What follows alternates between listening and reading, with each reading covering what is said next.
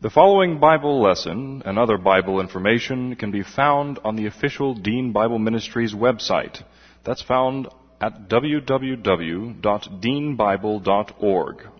That's www.deanbible.org. Dr. Dean is the pastor of West Houston Bible Church. And now, here's Dr. Dean with the Bible lesson. This is the record that God has given to us, eternal life, and this life is in His Son. He who has the Son has the life. He who does not have the Son of God does not have the life. He who believes on Him is not condemned, but he who believeth not is condemned already, because he has not believed in the name of the only begotten Son of God. For there is no other name under heaven given among men whereby we must be saved. For by grace you have been saved through faith, and that not of yourselves, it is the gift of God, not of works, lest any man should boast. For I am persuaded that neither death, nor life, nor angels, nor principalities, nor powers, nor things present, nor things to come, nor height, nor depth, nor any other created thing is able to separate us from the love of God which is in Christ Jesus our Lord. For of him and through him and to him are all things, to whom be the power forever and ever. Amen. Before we begin our study this morning, we need to make sure we're in fellowship. So we'll have a few moments of silent prayer to give you the opportunity to use 1 John 1 9 if necessary. Scripture teaches that if we confess our sins, God is faithful and just to forgive us our sins and to cleanse us from all unrighteousness.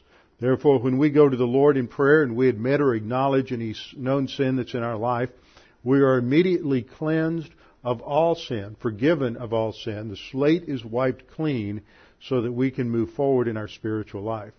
But the goal is not simply to get into fellowship. The goal is to abide in Christ, to walk by the Spirit, to remain in fellowship, because that's the position of spiritual advance.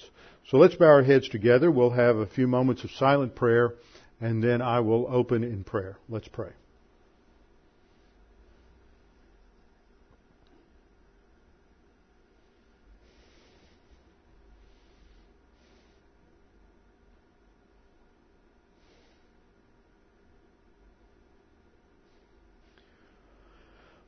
Lord, what a privilege it is to gather together to be able to study your word. That you, the infinite God who created all things in the heavens above and the earth below, have revealed yourself to us. That these words that we have written on the pages of our Bibles were words that were revealed by you throughout the millennia in, in the past that we might know how you think, that we might understand history, that we might know who and what the human race is and what we were created to do, and that we might understand the future destiny of mankind.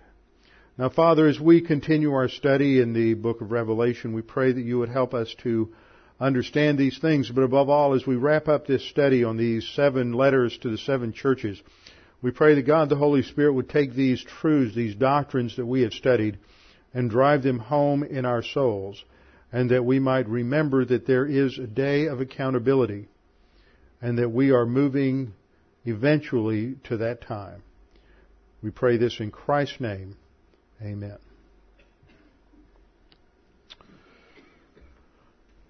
Probably nothing tests our stability and our mental attitude more than being the uh, recipients of injustice. The more extreme the injustice, the more difficult it is for us because we all have a certain sense of fair play and we believe that things ought to be done in a certain manner. But living in the devil's world, we often face injustice. We often face evil. We often face victimization betrayal, maltreatment, and these are among the most difficult, the most challenging of circumstances for us as believers to handle. Too often we see believers go through life and if they are mistreated by other believers, if they are betrayed, if they are uh, maltreated, if they are uh, if, if they are treated evilly or become the victim, whether it's parents, whether it's children, whether it's business partners, whatever it may be, it's easy for too many to cave in to cynicism, to bitterness, to anger, to resentment, and often, directly or indirectly, God is the one who is blamed. When we face injustice in life, when things don't go the way we think they should, or when we are betrayed by those we trust, we don't see some sort of immediate response by God. We often think that God is just asleep at the switch, or that somehow people are getting away with evil. People are getting away with that which is perhaps even illegal. But what we learn as we come to the last book in Scripture is that no one gets away with anything. There is accountability. Throughout the centuries, people have struggled with the same problem of accountability. You go to the psalmist, and the psalmist often says, Lord, why is it that the wicked prospers? And the unstated question is, God, if you're really just, if you're really fair, how can they be getting away with it? There doesn't look to be like there's any problem in their life. However, one of the things that we learn from Scripture is that God is just. God is righteous. And in the book of Revelation, a major theme is that of accountability. That there is justice from the throne room of God either in time or in eternity future. No one gets away with anything. That's the, one of the themes in the book of Revelation, that there will be judgment. There will be evaluation for everyone. For the unbeliever, they look forward to the great white throne judgment. The issue there, of course, is not sin because the penalty for sin was paid for by Christ on the cross. But the issue there is their own righteousness. Do they have righteousness that qualifies to get them into heaven. And no matter what they've done, all their works are evaluated, and if they do not have the proper righteousness, then they are not admitted into heaven, and there is eternal condemnation in the lake of fire. For the believer, the issues are different. Sin is paid for. Heaven is a certain destiny. We have a secure and certain salvation. Our sins have been completely and totally paid for, and we have an eternal position in the royal family of God. However, there is still an evaluation judgment coming. This evaluation judgment is the judgment of the great white throne. Uh, excuse me, this is the judgment of the Bema seat, the judgment seat of Christ. This lies in the background of what we have studied for the last several lessons for approximately 60 hours. We have gone through Revelation chapter 2 and Revelation chapter 3 studying the seven letters to these seven churches in Revelation. These are, as I've stated many times, ecclesiastical evaluation reports where God the Son is pictured as the Lord of the church, the head of the church, who is moving among the seven uh, candlesticks, the seven lamps of the seven churches. And it's a picture of the fact that the Lord Jesus Christ is intimately involved in the life of His church, His bride. And there, because He is intimately involved with His church, He knows everything that is going on, and He is the one who is qualified to eventually ju- evaluate and judge the church. These seven letters, these seven evaluation reports, are written to give us an idea of what the issues will be, what will be evaluated at the Bema seat, that is the judgment seat of Christ. So this morning, as we come to a conclusion of our study in these two chapters, I want to go back and review, hit the high points of what we have seen in these chapters. As we go through this, one thing that stands out is this principle of eventual evaluation, eventual judgment. And what we learn, what we need to remember is no matter what we see, what we experience in life, whenever there is injustice, whatever happens, whenever there is evil in the world, whenever we are the unfair victim of whatever happens, we must remember what was said by Abraham in Genesis 18:25. Shall not the judge of all the earth do justice. We know that God will eventually make all things right. 2 Corinthians 5:10 says that we must all appear before the judgment seat of Christ, that each one may receive the things done in the body, that which was practiced, prasso, in the body, according to what he has done, whether good or bad. Now when we come to these seven letters, they represent trends in the present church age. The church age began on the day of Pentecost, some 50 days after the crucifixion of Christ, and it ends with the future event of the rapture. During this time, we have these seven churches that represent various historical trends, strengths, and weaknesses that are present in every generation. At the beginning of this study, I said that there are those who have studied these chapters, and they believe that each of these churches represent a different stage or different era in church history. You'll find a number of prophecy scholars who take that position. Uh, as I have studied this, I don't agree with that conclusion. If you line up all these different uh, scholars and how they periodize history according to these individual churches, they don't all match. They have a lot of difficulty. There's, it doesn't fit a clean pattern. I believe rather that these represent trends that are present. One or more of these uh, congregational uh, trends or types may represent any generation, but you have some of all of these present at every time. Each one of these is promised a future judgment, reward, the uh, incentives to the overcomer, to the victorious believer. And this happens after the rapture of the church. 1 Thessalonians chapter 4, when the Lord comes back in the air and all believers dead and living are taken to be with him, and thus we will be with the Lord forever. As we look at these evaluation reports, they have they fit a pattern. Each one has a commission, an opening address. This is written to the church of Ephesus. This is written to the church of Smyrna, to the church at Pergamum, to the church of Thyatira.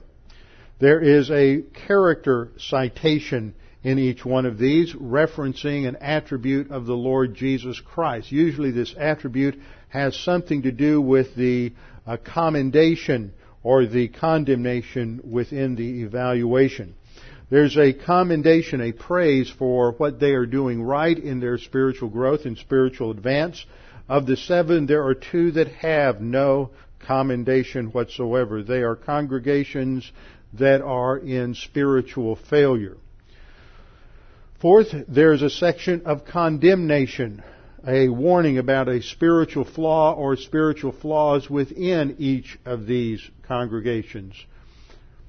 There are two that have no condemnation. They are only commended for their spiritual advance. For those that have a spiritual flaw, there is a prescription to recovery, a correction that is given, usually in the uh, in the vocabulary of repent or watch. It has the idea of changing something. You have a certain mentality or vocabulary or carnal practice that needs to be that needs to be changed. Then there is a call, that is a command to listen. Those who have ears, let them hear. That is, those who are really responsive to the Word, who care about the Bible, then listen to what it says and make application.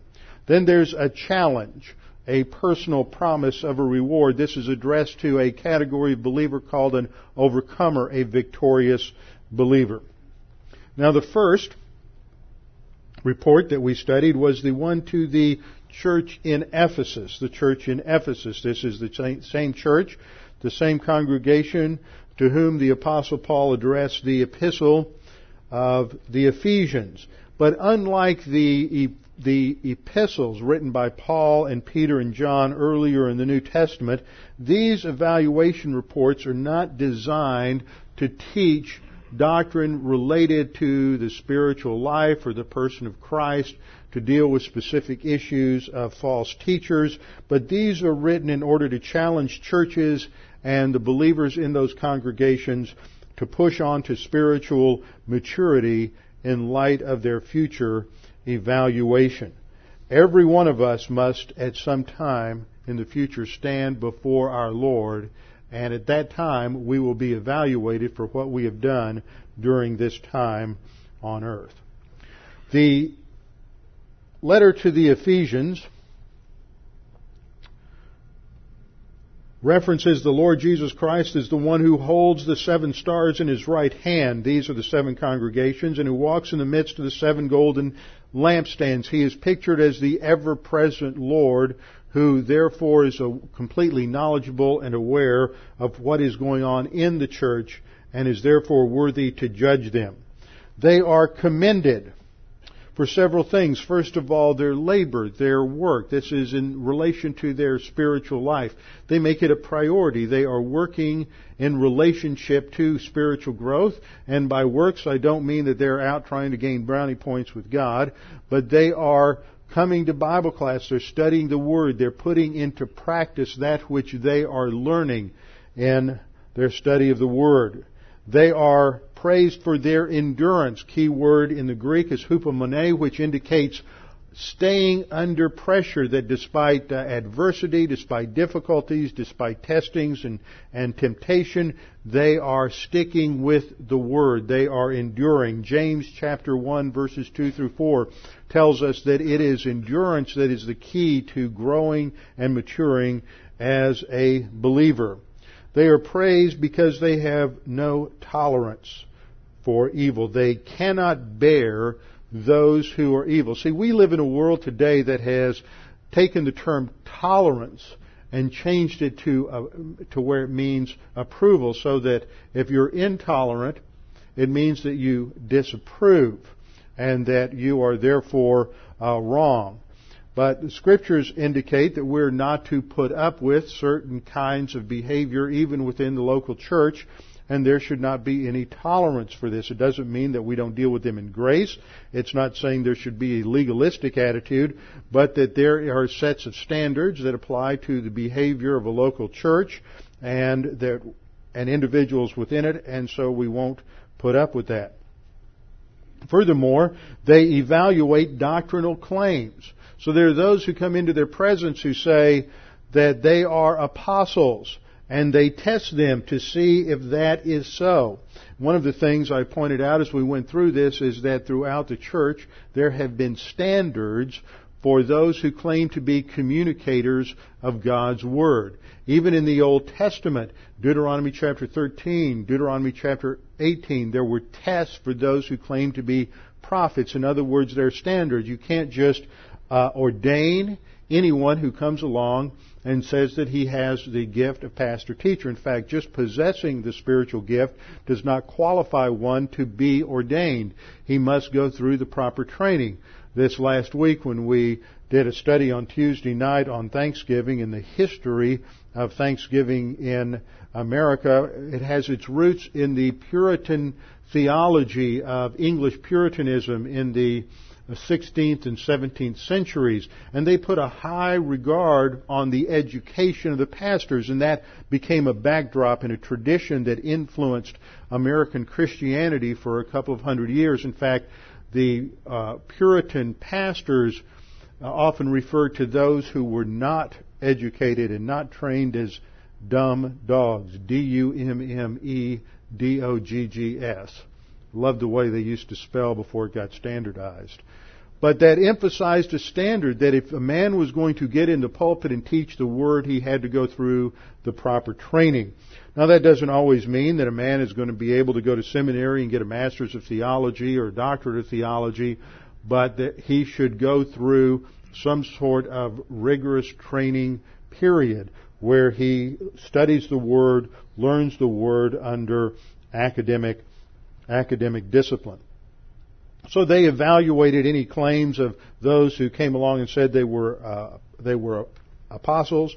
They persevered under trial. All of these were things that they were commended for. These are these are virtues that all of us should focus on. We should ask ourselves a question in terms of application, where we stand with regard to each of these qualities our labor in the spiritual life and spiritual growth, endurance in testing or trial, our tolerance for evil. Do we just put up with it? Do we justify it, rationalize it, or is there a firm standard in our conscience? Uh, evaluation of doctrinal claims. Do we know enough doctrinally to be able to evaluate uh, claims that are made, teachings that we hear? And do we persevere under testing? Now, all of these are good qualities, but there's something that's been lost in this particular congregation, and that was um, oh, one last element. They had not grown weary, they pressed on. But under condemnation, they had lost their priority love for God. When we read in the text that they lost their first love, this is not first in terms of beginning, but this is first in terms of priority. Uh, love for God comes into its full bloom as we grow to maturity, but if we fail to grow to maturity, if we fail to press on, then we lose that love for God. Now, love for God indicates a depth to that personal relationship we have with God through the Lord Jesus Christ. It's not just the simple relationship that an immature or young believer has with God, but as we grow and mature, as you learn the Word, as you learn more about who God is, it develops a quality of love that is uh, related to our maturity and our understanding of who God is. You can't love someone you don't know. And you can't know God unless you study His Word. Last week I referenced the passage in, in John chapter uh, 14 when Jesus rebuked Philip because Philip had wanted them to, wanted Jesus to show him the Father and so that he could know him better. And Jesus said, Philip, how long have you been with me and you don't know me? After three years, Philip still did not really know the Lord, and we can't love him unless we know him. So this priority love has to do with maturity, and because they had failed in the Ephesian church to to grow to maturity, they were being challenged in regard to their in, in, in regard to the incentive in verse seven. There we read, To him who overcomes, I will give to eat from the tree of life, which is in the midst of the paradise of God. Now this term, tree of life, can't refer to something that would give eternal life because they already have that as a result of their salvation. But eating throughout scripture is used in reference to fellowship. It's used in terms of rapport. And so by eating the tree of life, it indicates a special intimacy, a special level of fellowship with God. And this tree of life is in the midst of the paradise of God. And when we studied this, I pointed out that the term paradise is a Persian loanword, and the concept of paradise came out of a Persian practice that whenever the Persian kings went anywhere, they always had a special private garden, an area where they could go and relax, a, an area where there were just a few choice people allowed to come and to uh, relax in the presence of the king. And so this concept of the paradise of God indicates a special place within heaven that is where a certain class of overcomer believers can go and have special intimacy and relationship with God. This idea is reinforced again and again as we go through these overcomer passages. Then we came to our second letter in verse 8 of chapter 2 to the church in Smyrna. This is the first congregation of whom nothing negative is said. They are praised because they are in the midst of tribulation. They are experiencing poverty. They are uh, at, attacked by those who claim to be Jews but are not. And as they go through this adversity, it will result in the martyrdom of several of them. They will experience a special time of testing, and the admonition is that they are to be faithful until death. So they're com- they are commended for the way they have handled adversity. They are commended for the way they have handled persecution and hostility. And they are commended because of the fact that they will experience martyrdom. That is, there are some among them that will die because they will not give up. They will not compromise their testimony, their belief in the Lord Jesus Christ. So they are commended for that. The incentive relates to this. They are encouraged to be faithful unto death, recognizing that martyrdom may come and they are to be consistent as they have already been consistent. They are to be faithful. They are not going to grow weary. If they do so, they are promised the crown of life. This is in verse 10. Be faithful until death and I will give you the crown of life. This is one of four crowns mentioned in the scripture as rewards. And they are also promised that there will be no loss of rewards. This is the meaning of that last phrase in verse 11. He who overcomes shall not be hurt by the second death. Now, before we go on, let me refer to the four crowns I mentioned earlier. We've studied these. There's a crown of righteousness mentioned in 2 Timothy 4, 6 through 8 for those who have grown to maturity and have developed experiential righteousness in their spiritual life. There is the crown of life, which is mentioned here and in James 1:12. This is not related to eternal life, which is a possession of every believer, but is related to the quality of their life that they have achieved in term, as a result of their growth to spiritual, uh, spiritual maturity. Then there's the crown of glory mentioned in 1 Peter 5, 4 for pastors and, and leaders of local churches who have uh, pressed on to spiritual maturity. And then there is the victor's crown described by Paul in 1 Corinthians 9, 24 to 27. Now whenever you study this, there are many books, many pastors who reference five crowns. The fifth crown is indicated in 1 Thessalonians 2.19. I don't think this is a crown though, not in the sense of the others. Here Paul simply uses the metaphor, the imagery of a crown to indicate the, the joy he will have from those uh, he has witnessed to, those who have responded to his teaching, who will be with him in the presence of the Lord. In 1 Thess 2.19 he says, For what is our hope or joy or crown of rejoicing? See, the, it's the imagery that's here. It's not a literal crown. Then, with reference to that last phrase, the phrase that reads, He who overcomes shall not be hurt by the second death, this has caused a lot of confusion for people because the second death is indicated in Scripture as the lake of fire. And in this, we went to Revelation 20 verses 6 and 7 to show that what this is talking about is a destruction of non-distributed rewards. Revelation 20 verse 6 tells us that the context is inheritance and rewards. Blessed is holy is he who has part in the, or has an inheritance literally in the first resurrection. Over such the second death has no power, but they shall be priests of God and of Christ and shall reign with him a thousand years. See, the focus is on that distribution of a reward and reigning. And verse 7, the issue is, the, the, goes on to explain that inheritance. But then in verse 8 we read, the cowardly, unbelieving, abominable, murderers, sexually immoral, sorcerers, idolaters, and all liars shall have their part in the lake which burns with fire and brimstone, which is the second death. See, many people misread this to think that part means destiny or role. But the Greek word for part there is the word meros, which indicates the inheritance share of a will. And that's how it should be translated.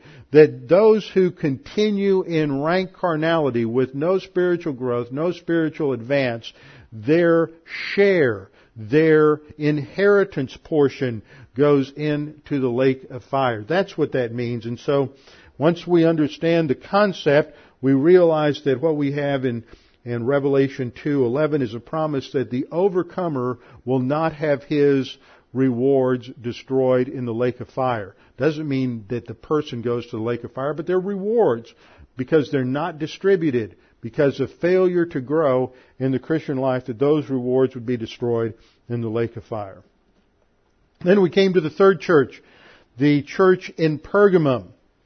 The church in Pergamum and the Lord Jesus Christ is represented as the judge, the one who comes with a sharp two-edged sword, not the Machaira sword, but the rhomphaia sword, the large Greek Roman uh, broadsword that was used to uh, indicate violence and judgment. And the Lord comes as a judge to this worldly compromising church in Pergamum. there they are commended, even though they have compromised, there, there is positive spiritual growth in that congregation. They are commended for holding fast in a hostile environment. Much like Christians today live in a, an environment in this world that is hostile and increasingly hostile to Christianity, uh, they were uh, pressured by the culture around them to conform, and yet they held fast to Christ's name. They did not deny his faith even when it meant martyrdom, as in the case of one mentioned there named Antipas. They did not deny Christ. They did not deny uh, doctrine. But nevertheless, they did compromise. They were condemned for compromising with paganism, as indicated by compromise with the doctrine of Balaam, that is, uh, relate, which led them to uh, eating things sacrificed to idols, committing sexual immorality, and also the doctrine of the Nicolaitans, which the Lord says, I hate. The challenge was to repent. Now, I want you to note something. There's some people who think you have to repent before you can be forgiven of your sins. That's putting the cart before the horse. Scripture says if we confess our sins, God is faithful and just to forgive us our sins. But if you sin again, a nanosecond later, you're back out of fellowship. And what if you keep committing the same sin? Let's say you're in a situation where your best friend or spouse or someone you care about has just betrayed you. They just stabbed you in the back. And every half second you're reminded of this and so you are uh, angry, you're resentful, you're mad, you're bitter, and you confess it. Well, you don't have to give up on this. You don't have to reach a point of repentance before you can be forgiven. Trouble is, you'll confess the sin, and all of a sudden you'll have that sin of bitterness again. You're back out of fellowship a nanosecond later, and you go through this cycle, maybe for a long time, but that's how spiritual growth takes place. You don't repent first and then get forgiveness. Scripture is very clear. You just confess your sin, you're forgiven, even if you're back out of fellowship a nanosecond later.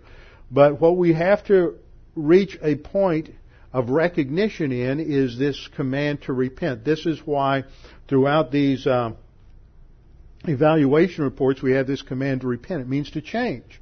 That it's not enough just to confess your sins. That is enough to get you a recovery. It's enough to get forgiveness. But it's not enough for spiritual growth. Spiritual growth means abiding in Christ, spending time in fellowship, walking by the Spirit.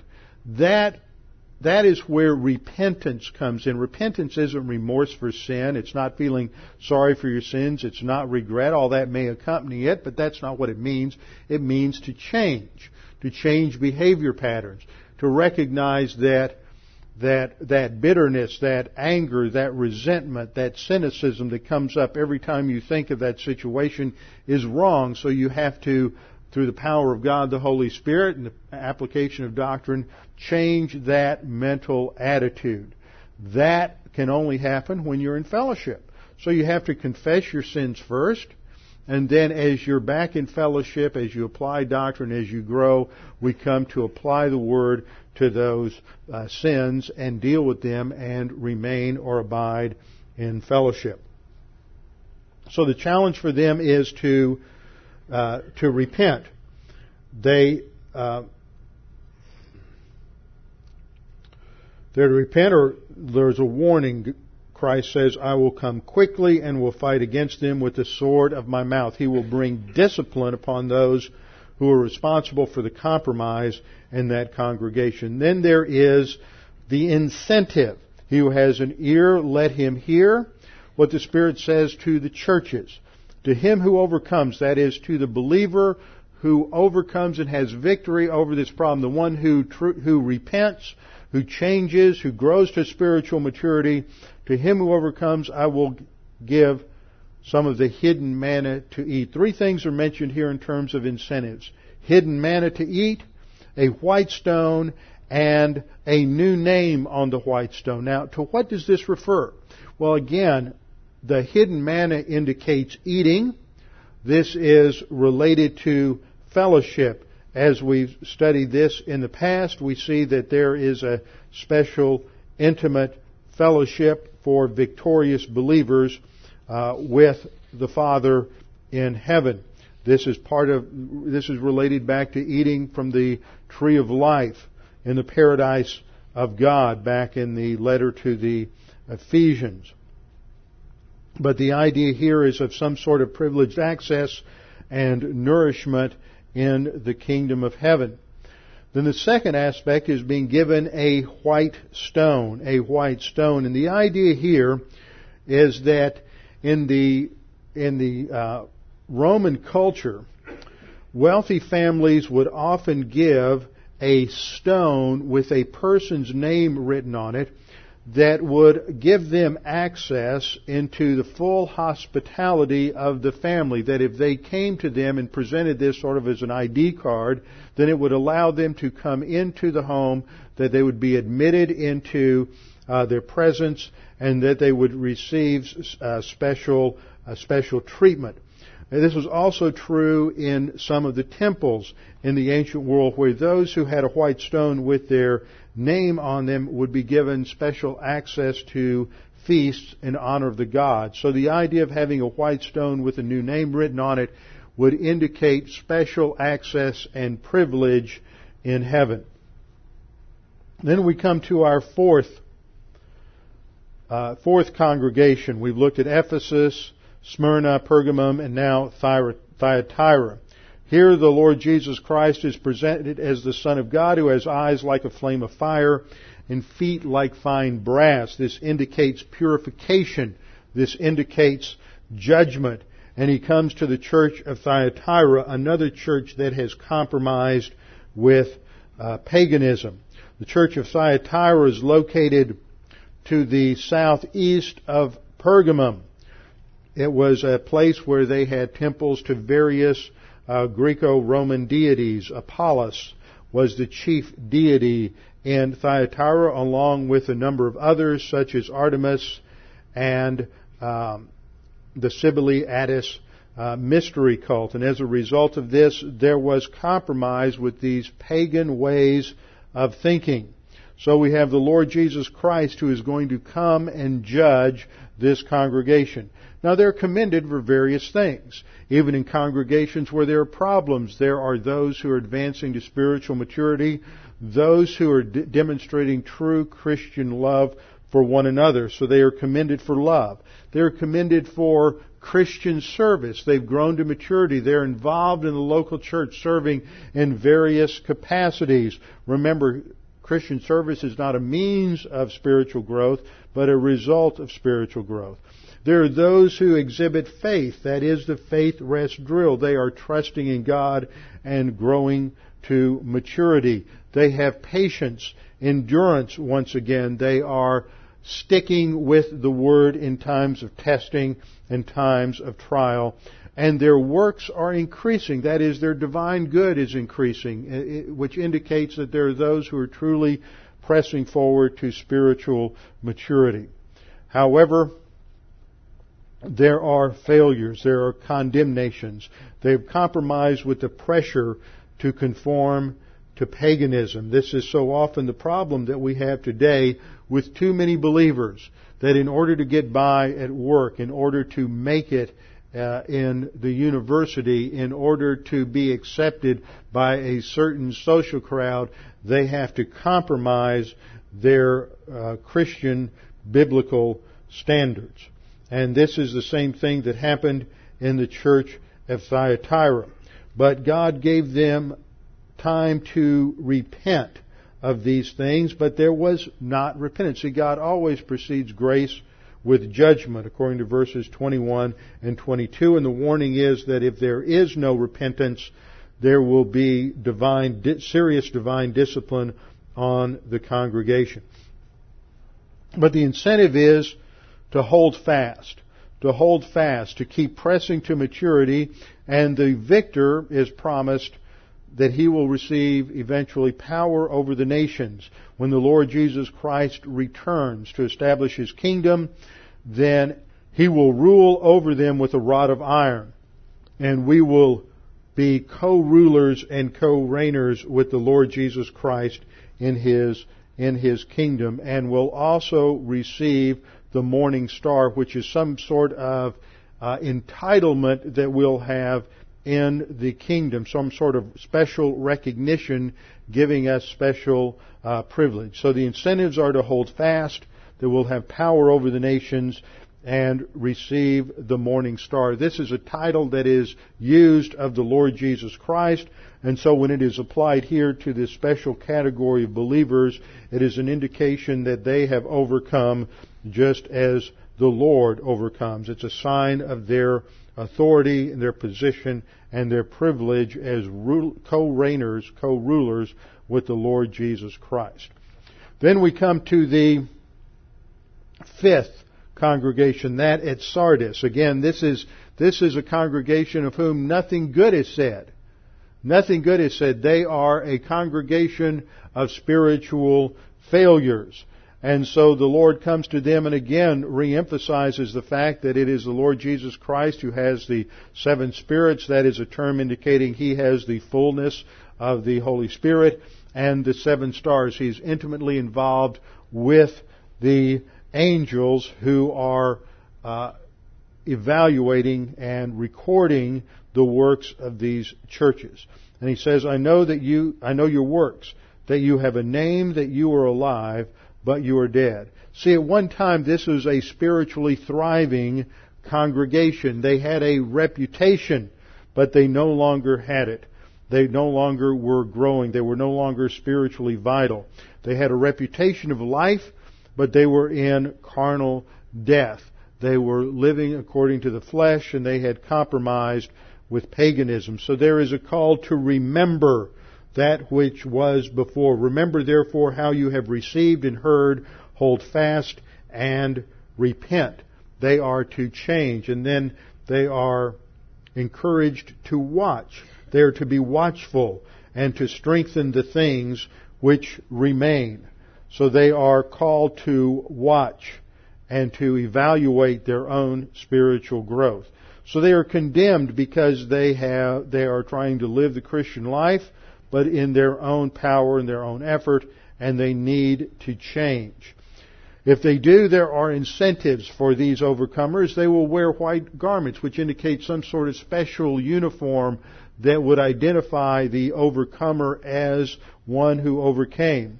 They are promised that their name would not be blotted out from the book of life. Now this is again one of those interpretations we spent some time on to show that this doesn't mean a loss of salvation.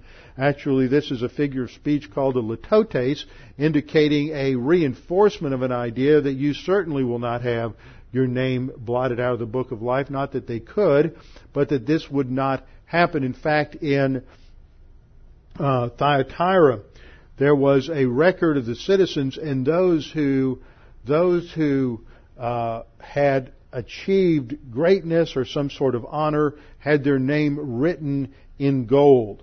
And so it's not the idea that they would have their name taken away, but is just a statement of a positive by stating the negative.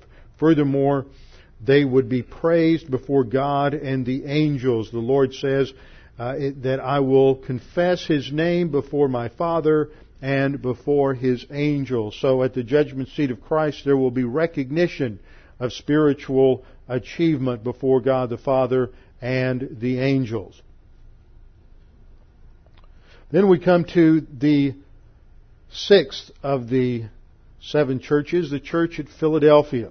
The church at Philadelphia, and there the Lord is referred to as the one who is holy and true, the one who has the key of David, a reference to the Davidic covenant. The one who opens and no one shuts and shuts and no one opens because he is the Davidic Messiah. He is the one who is the source of eternal life and he is the only one who gives life. Jesus said, I am the way, the truth, and the life. No one can come to the Father except by me. Now this church has no negatives, no condemnations, only commendations like the earlier church at Sardis.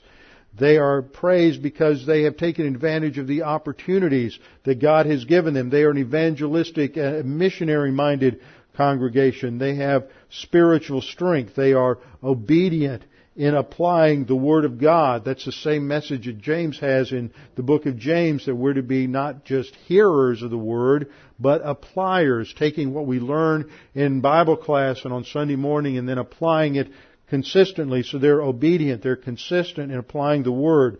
They had not denied Christ even though there was persecution and they were enduring. They were consistent in pressing on to spiritual maturity. Furthermore, as a result of this, they are promised that they will be kept from the hour of trial. And we studied that and had an extensive study of the doctrine of the rapture and that this promise indicated that church age believers would not go through that time known as the uh, Great Tribulation, the time of Jacob's trouble, the 70th year of Daniel's 70 weeks. And there are some incentives that are given. And these incentives are based on them holding fast, continuing with what they have done. And they are warned, hold fast what you have that no one may take your crown.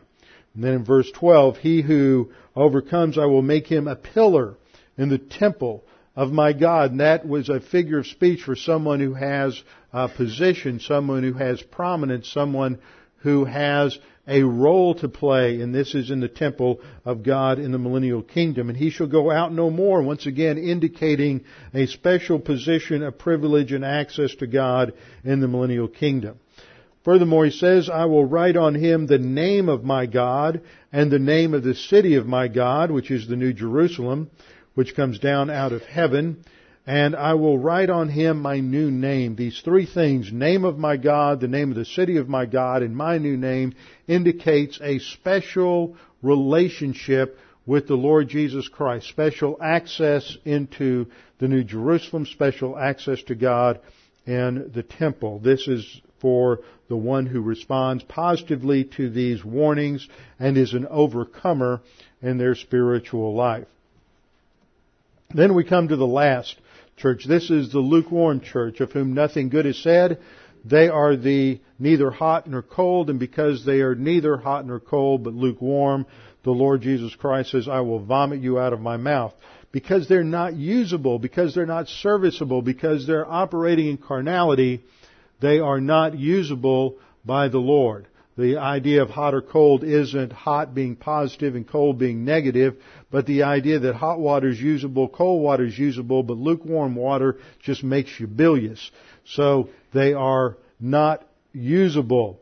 Here the Lord is referred to as the stable one, the Amen, the faithful and true witness, the beginning of the creation of God. A lukewarm believer is undependable. He is unstable. He is vacillating, and that is the picture of this congregation.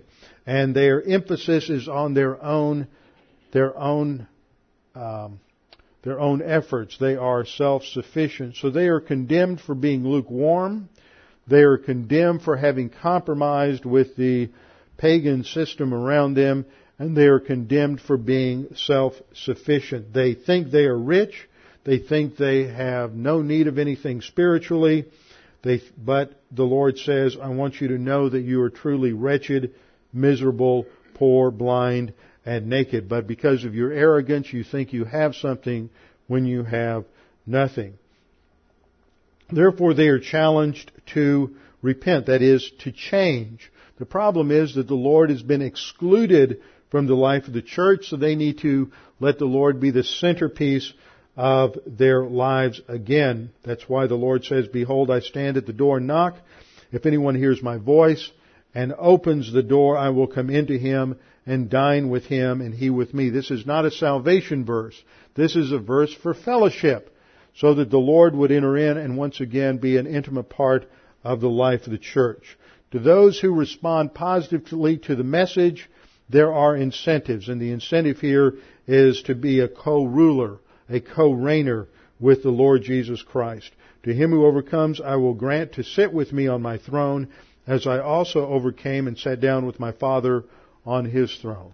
Now the challenge to us, as we go through these seven letters, is to recognize that this isn't just written to first century Christians, but it is written to every congregation, every believer down through the centuries.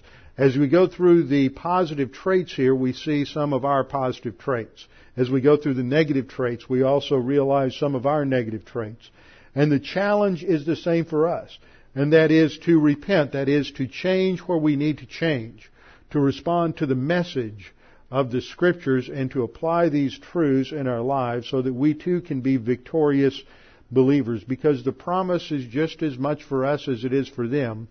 Is that if we are victorious in our spiritual life, then there is there are special rewards, there are special privileges and position in the eternal kingdom that will be ours because we have matured enough to have the capacity, the righteousness to handle those positions. But it depends on our volition.